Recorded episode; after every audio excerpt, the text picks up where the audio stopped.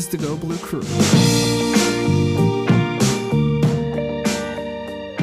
Welcome, ladies and gentlemen, to the Go Blue Crew. I'm Tyler Fenwick with Derek Devine. It is the happiest day in the history of this podcast. We have never talked about a Michigan win over Ohio State, Derek. Never, not once. And so, what I want to do first is an artistic kind of thing. Paint a scene for me. Where were you? Who was with you? What was your reaction? What were people doing? Did people cry? I mean, tell me what that was like. First off, I don't have much of a voice, and it is definitely because of all of the yelling that I did this Saturday. Uh, not anything to do with the fact that I have a cold. All about the yelling. No. So that gives you, you know, the first glimpse. There were some loud reactions, uh, both negative and positive. Mostly positive, obviously, because the outcome was was a win. Uh, but I was in my parents' living room, you know, after celebrating some Thanksgiving late in the weekend, and had the nephew there for the second half as well. He's two and a half, so he was, you know, not really paying attention, but some people were kind of paying attention to him because he's young. But I was glued to the TV I'd pound, fist pound my dad every time there was a touchdown. Kiss my wife every time there's a touchdown. It's one of our rituals. I know you're married now. Wow. Definitely yeah. recommend it. Every touchdown. Okay. You know, and yeah, a lot of that was happening. I, I remember getting up out of my chair to go give my wife wife the touchdown kiss, and like kind of looked at her like, "What is going on? Like, how pets? is Michigan? Oh, oh, lip to lip." but I look at her and I'm like, what is going on? How do they even have a chance to like pull away in this win? And right. yeah, so that was the scene, you know, just a mix of a ton of hope, a lot of excitement, and, you know, a little bit of fear that, hey, they've been in these positions and, and dropped the ball before, but they hung on. And I think that's the longest post game show I've ever watched. Uh, you know, I just kept watching until Fox Big Noon Saturday wanted to stop covering it. I like you know most people because it's Thanksgiving end up watching the game with family every year, and we will not strictly, but we will keep it in mind. Like, okay, we were at this person's house last year and things did not go well. We need to switch it up, so we will do that. And so we found our spot. Um, my mom and I are the craziest. Like, we are up on the TV.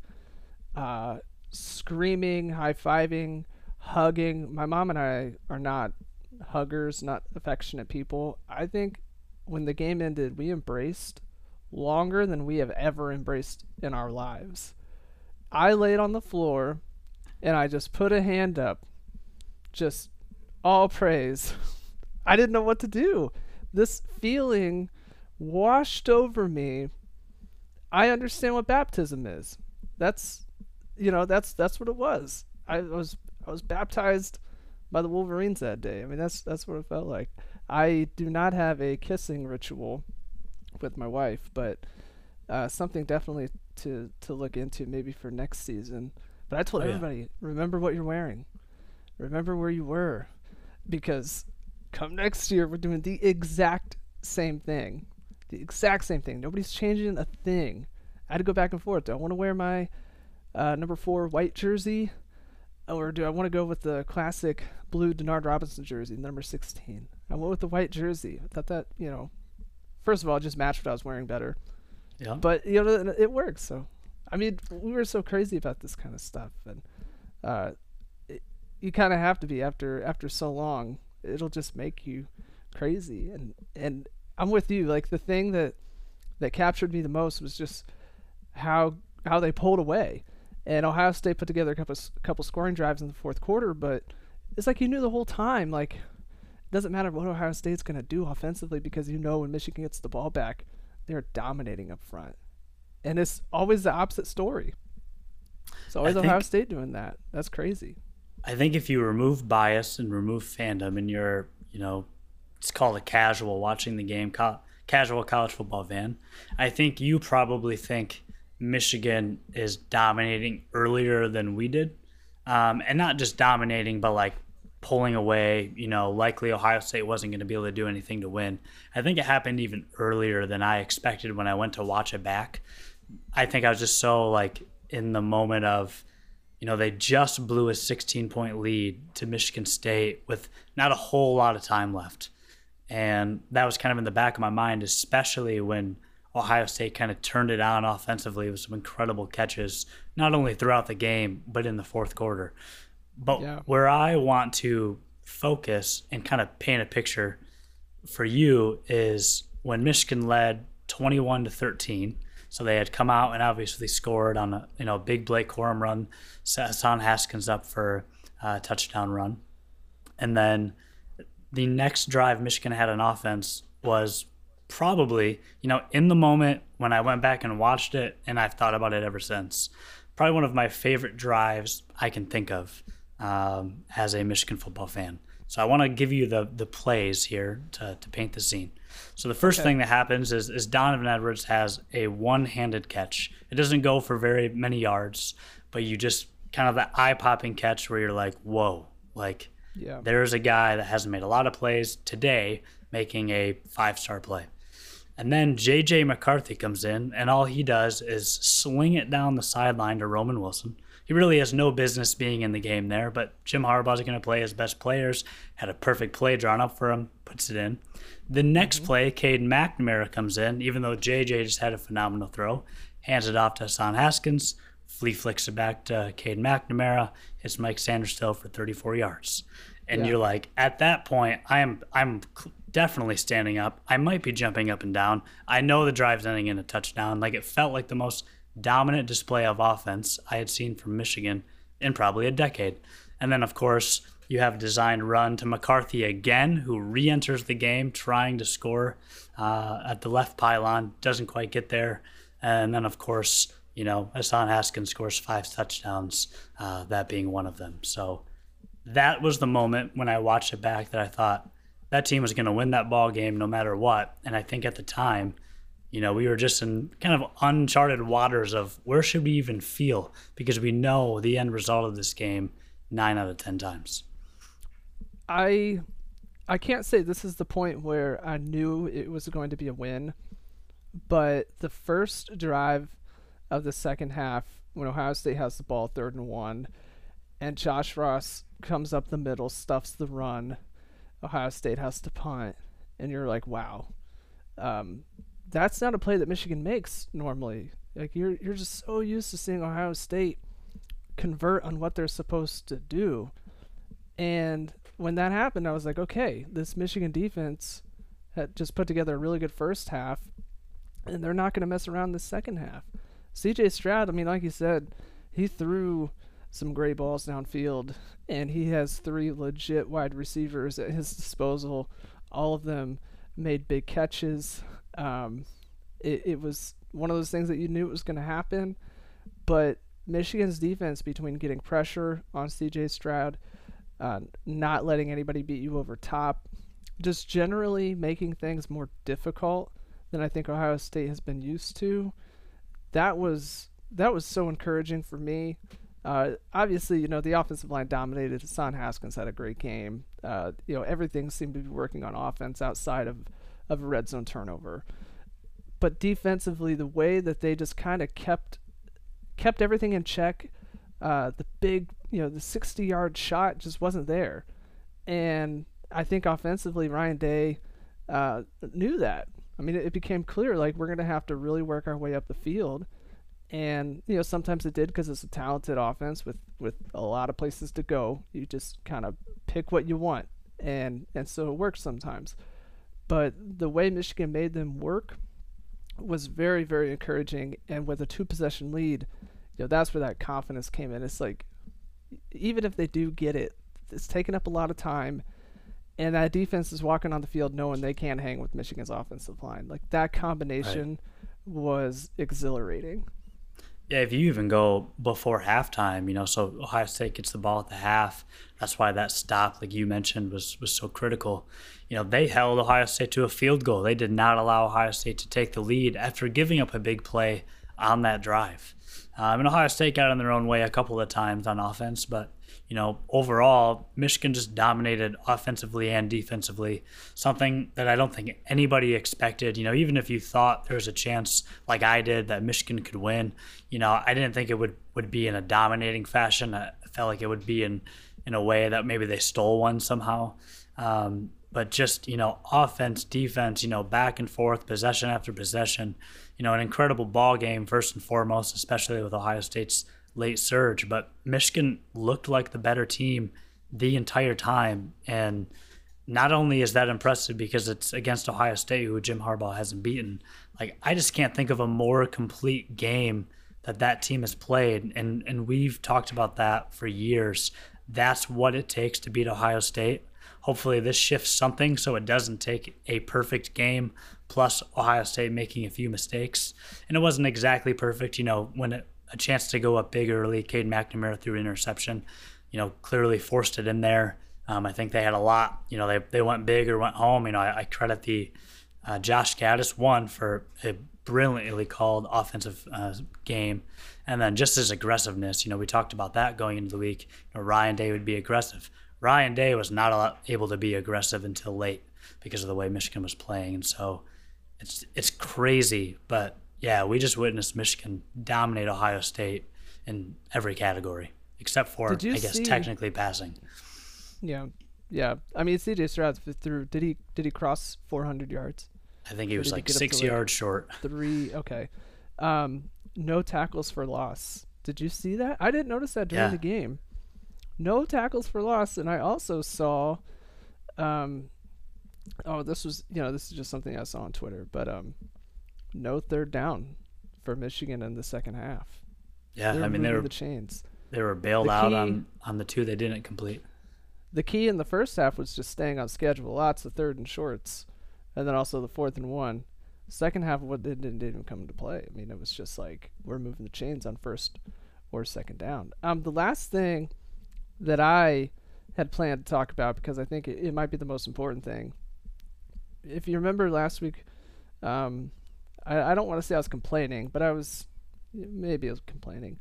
Jim Harbaugh's style of football is, is very difficult. Like it's it's it's not for everybody. It doesn't emphasize the same things that you see a lot of uh, really good college football teams emphasize. Um, you know he's going to take the the long slow path down the field most of the time because that's just it's the Harbaugh way, you know. And I wondered if that that strategically philosophically could like ever work against a team like Ohio State. You know, that that can just blow the doors off of you in in like two game minutes where all of a sudden they've scored twice and you don't really have an answer. And it worked. And I thought, "Oh my god, like this does this open up an, another door on this Jim Harbaugh thing at Michigan that previously was just totally locked, dead bolted shut? And I don't know. Obviously, you see it once. Um, we won't get an answer in the Big Ten championship game, and that's nothing, uh, nothing like uh, disrespectful against Iowa or Kirk Ferentz. But that's just you know that's not a team that's going to blow the doors off of you anyway. They're very similar in that way. But I just wonder if that if that changes things for this program in the long term, and, and ultimately, like, how does this win continue to shape Jim Harbaugh's legacy? So, uh, those are questions I just ask myself uh, in my head. and if you got to, uh, if you want to take a shot at it, go ahead. But I, it, the thing is, right now, like, I just don't know if if you can give that a definitive answer. Yeah, I mean, I, the one thing that I'll just mention is this is kind of what you'd expect. You know, Jim Harbaugh is never going to change everything that he does. I think you see flashes of you know things that JJ McCarthy could do that may be different at the quarterback position. You know, you see Josh Gattis bring in some things a few years ago that looked different um, that maybe you know force Harbaugh to, to think offensively uh, in a more modern way. But you know, at the end of the day, you know what Jim Harbaugh wants to execute is being the more physical football team, and one of the ways to prove that is by running it down an opponent's throat. And it's I just, just out think, of shotgun now. Yeah, that's what's changed. The and the and the you know the gaps, you know the looks, the blocking, you know that's one thing where, where Jim Harbaugh has evolved. You know, Mike Hart coming in helps that a ton. You know, the the run game was more effective for many reasons. You know, outside of just a great you know trio of backs now. Um, you know, the offensive line had a hell of a year. Um, you know, consistently looked like um, the better in the trenches. And, and I thought that was impressive all year. And so for them to do that against Ohio State proves that it can work. Um, but yeah, you're, you're going to have a, enough of uh, different unharbaugh like flashes, I think, because you have to have those two when it comes to beating the best teams. And, and Michigan showed a little bit of that, you know, with a flea flicker, with a downfield shot, you know, going for a uh, kind of a um, downfield pass on like third and two. Ended up getting a, a, pass interference call that kept the drive alive. You know, they, they definitely tried McNamara a different stop. Thought he had a free play there. I, I, I think because looking right back, before, I think you're right. Right before he had gotten a free play. Right. He throws it downfield. Andrel Anthony dives, doesn't make the catch. I think there, he gives the hard clap, and Ohio State does jump, but they don't cross the line of scrimmage. Uh, center snaps the ball like he's tight. You know, you see somebody jump, snap the ball, we're going downfield. I think Cade McNamara thought he had a free play. he got bailed out by pass interference. Hey, I, li- I like the mentality. You know, we didn't see a ton of that. You know, the fact that he even threw a really good ball overall on a free play. You know, we had complained about that type of stuff all year. Uh, and he yeah. gave Andrel Anthony a shot. Would have been a heck of a catch in a oh, day oh, yeah. full of incredible catches. But yeah, I mean, you like the you like his mind and where it's at, trying to throw it downfield twice in a row. Okay, you want to talk about Iowa? Let's do it. First of all, did you want Iowa or Wisconsin? You know, I wanted Iowa. I, I always feel like it's probably harder to play a team twice when you've seen them. Uh, even if you're the hot team, you know, Wisconsin's pretty hot until they're not. This kind of seems to be a theme this season. Um, but yeah, I think I think I'm good with Iowa, but uh, don't you know don't write them off. They one time somehow, and I know what your kind of opinion is of, of their style of football. Um, they were number two in the country as well. So this is a, a pretty good team that Michigan's facing. I'll remind everyone I don't believe in Iowa's style of football because the modern college football game does not let you hang your hat on a good defense. It'll work for a little bit, as Iowa showed you. Um, giving your offense great field position that's awesome.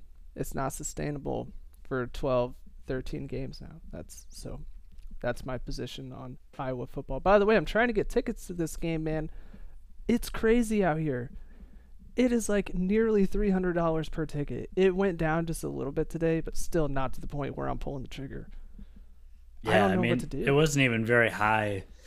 It wasn't very high at all, you know, around 200, 220, you know, minus the taxes and fees before it was known that Iowa was going to be, um, yeah, in the Big Ten championship, and then all of a sudden overnight, I mean, it skyrockets. You know, not surprising, but also very surprising. You know, as as a team that has a chance to, you know, win this game and go on, you can only imagine the ticket prices, uh, you know, come semifinal time and and you know, maybe possibly national championship time this one's uh 8 p.m. on Fox. Uh, I, live in Indianapolis, you know, Derek, and and I keep telling people, yeah, this is where they play the Big Ten football championship. And like one day, Michigan's gonna be in that game, and I'll be in town. Like I don't have to travel. I don't have to get a hotel. Uh, never anticipated ticket prices being so crazy. But if you remember back in 2019, this is the last time Michigan and Iowa played. Michigan won 10-3. That was the type of team, and I, Iowa just consistently is, a, is the type of team that, that Don Brown's defense could just like tee off against. It was one of those fun games to watch where like I know Iowa's offense isn't doing squat today. Anyway, uh, Michigan's a ten and a half point favorite. Over unders 43 and a half, and I hear people you know say it take the under. I don't know. Michigan's 10 and 2 against the spread. Did you know that? That's yeah. the best percentage in college football. Nobody else has 10 wins against the spread. I had no it's, idea. It's honestly an incredible year. You know, they were dogs in a lot of games, and, and they've won a lot of games in, in environments where they usually don't. Um, so I think Michigan's, you know, played well enough to even fool Vegas odds makers. Yeah, perhaps. I mean, apparently. Um, Hawkeyes, man, one of the most boring teams in the country. Like we can just say that, and I think Kirk Ferentz is proud of that. I think like everybody, the casual football fan, might tune into this Big Ten championship game. Be like, what the hell am I watching? This is the most boring display of football I've ever seen. Meanwhile, Jim Harbaugh and uh, Kirk Ferentz are just like giggling on the sideline. They're just like, "I love it. This is this is the, uh, the way the Lord intended the game to be played when He invented it." Right? Uh, oh, they love it. They they're looking forward to this matchup and definitely respect each other as coaches because they have very identical philosophies in a lot of ways. It, offensively, man, like I'm looking at Iowa, I see basically nothing to fear. Like they do some things consistently well. The running the ball is like that's you know what they are gonna try to do. They do have a thousand yard back. Um, I you know there's question marks at quarterback where well, I feel like we're gonna see two quarterbacks, uh, Spencer Petras and and Alex Padilla. I hope I'm saying Padilla right. It sounds a little funny, but whatever. Um, but I just like I don't see anything there that's like, oh boy, Michigan's gonna have to pay attention to that. And then here's the thing: 98th in sacks allowed in the country. Like, is this gonna be the game where Aidan Hutchinson pads his stats and says, "You need to invite me to New York and like really consider giving me the Heisman Trophy"? Do you think it's one of those deals? Yeah, uh, Aidan Hutchinson likely. It just feels like the way he performed against Ohio State. You know, it was much more than because he's just a dominant, great player. You know, he's he's playing for something. He came back for this reason, and a lot of guys say that. That's why they're coming back. This guy's literally living it, and then happens to be, you know, top three, uh, probably, you know, prospects in the draft. Either way, if not the top prospect in the draft after what he did against Ohio State. So I think him, you know, obviously a guy like David Ojabo as well. Dax Hill could could probably have a couple of big moments if he wants to elevate his draft stock. I think we're gonna love what the defense looks like in this game, and then maybe be a little frustrated with the offense because Iowa does have a good defense. But yeah, you know, this is a I think it's a favorable matchup in a lot of ways. One, you know, Iowa was number two in the country. Uh, they've played in some big moments. Uh, anytime you rank that high, obviously games are bigger. Um, you know, they kind of fumbled the bag uh, when they were number two right away. Uh, and they've kind of you know done enough to put themselves in contention to be in this game. So they're gonna bring their best at Michigan, but you know definitely a favorable matchup. Uh, it, it feels like if Michigan can beat Ohio State, they can beat just about anybody in the country, maybe outside of Georgia. But it, you know you can look around at opinions now compared to opinions at the beginning of the season.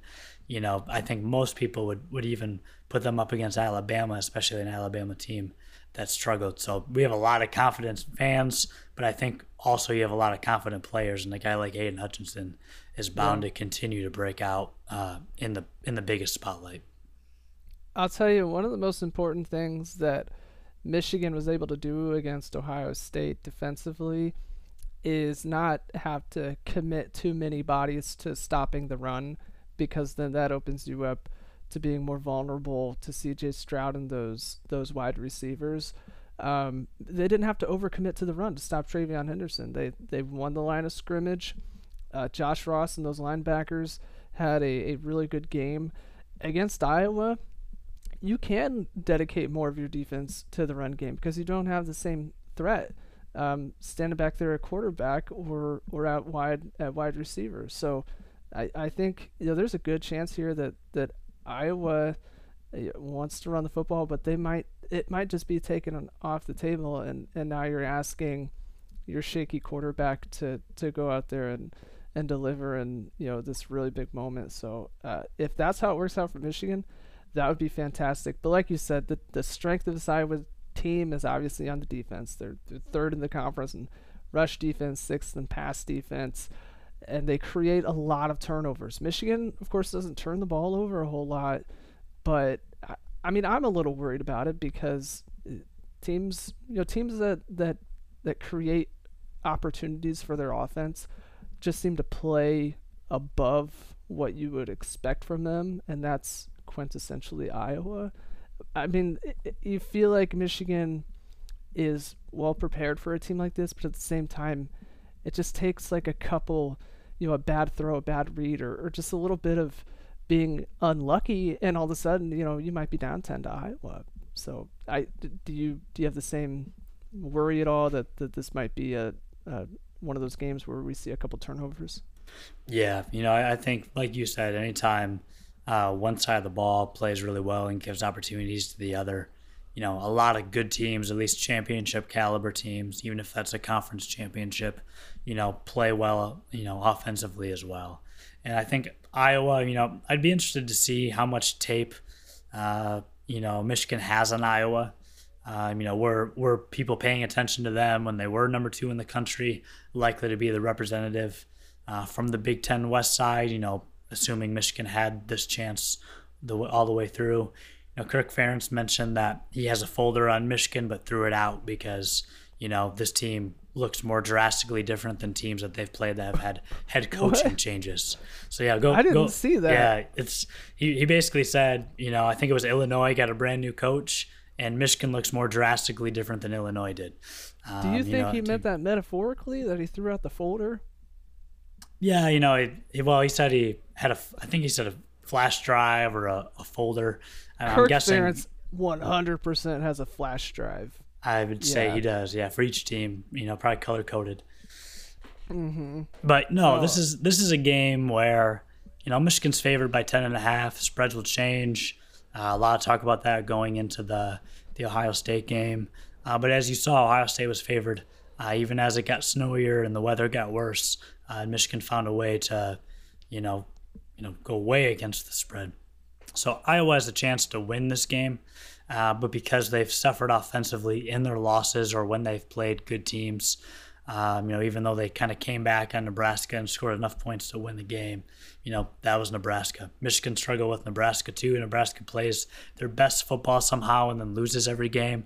You know, they whatever their final point total um, you know, points for, points against ended up being exactly the same. Pretty crazy considering the amount of losses they had. But yeah, Kirk Ferentz teams aren't going to, you know, keep up with you on the scoreboard if you're doing well offensively. So Michigan's just got to find ways to exploit a very good defense and even though, you know, they've lost a game to Michigan State with a good defense and found a way to win a game against Ohio State, both of those defenses are very good. Penn State's defense was very good at times. Um, it was their offense that struggled. And so this might look like Michigan Penn State, uh, neutral game environment. Indianapolis, you know, should be very, very uh, entertaining in terms of both crowds showing out. So Michigan's the better team. I just hope they're prepared and and can can prepare themselves for a college football playoff berth. I had the honor of writing a preview for this game for my newspaper, and I led. Tell me what you think. I led with this. I said that for the sake of Midwestern football, the roof at Lucas Oil Stadium should be open on Saturday night, and it should be snowing in bunches, preferably there, if it's not snowing, it should be sleet. And I don't know if it's too late, but but they should put a natural surface down there in Lucas Oil as well. I want to see mud. I I want to not be able to distinguish the Michigan players from the Iowa players when they when they meet up and butt heads. You know, I want I want this to be just like one of those hard hitting, hard nosed football games that that only these two fan bases could possibly love and enjoy. I want everybody else to be like, "Oh, I'm I'm not watching that." No, uh, I'm not worried about Michigan. No, I want that kind of game.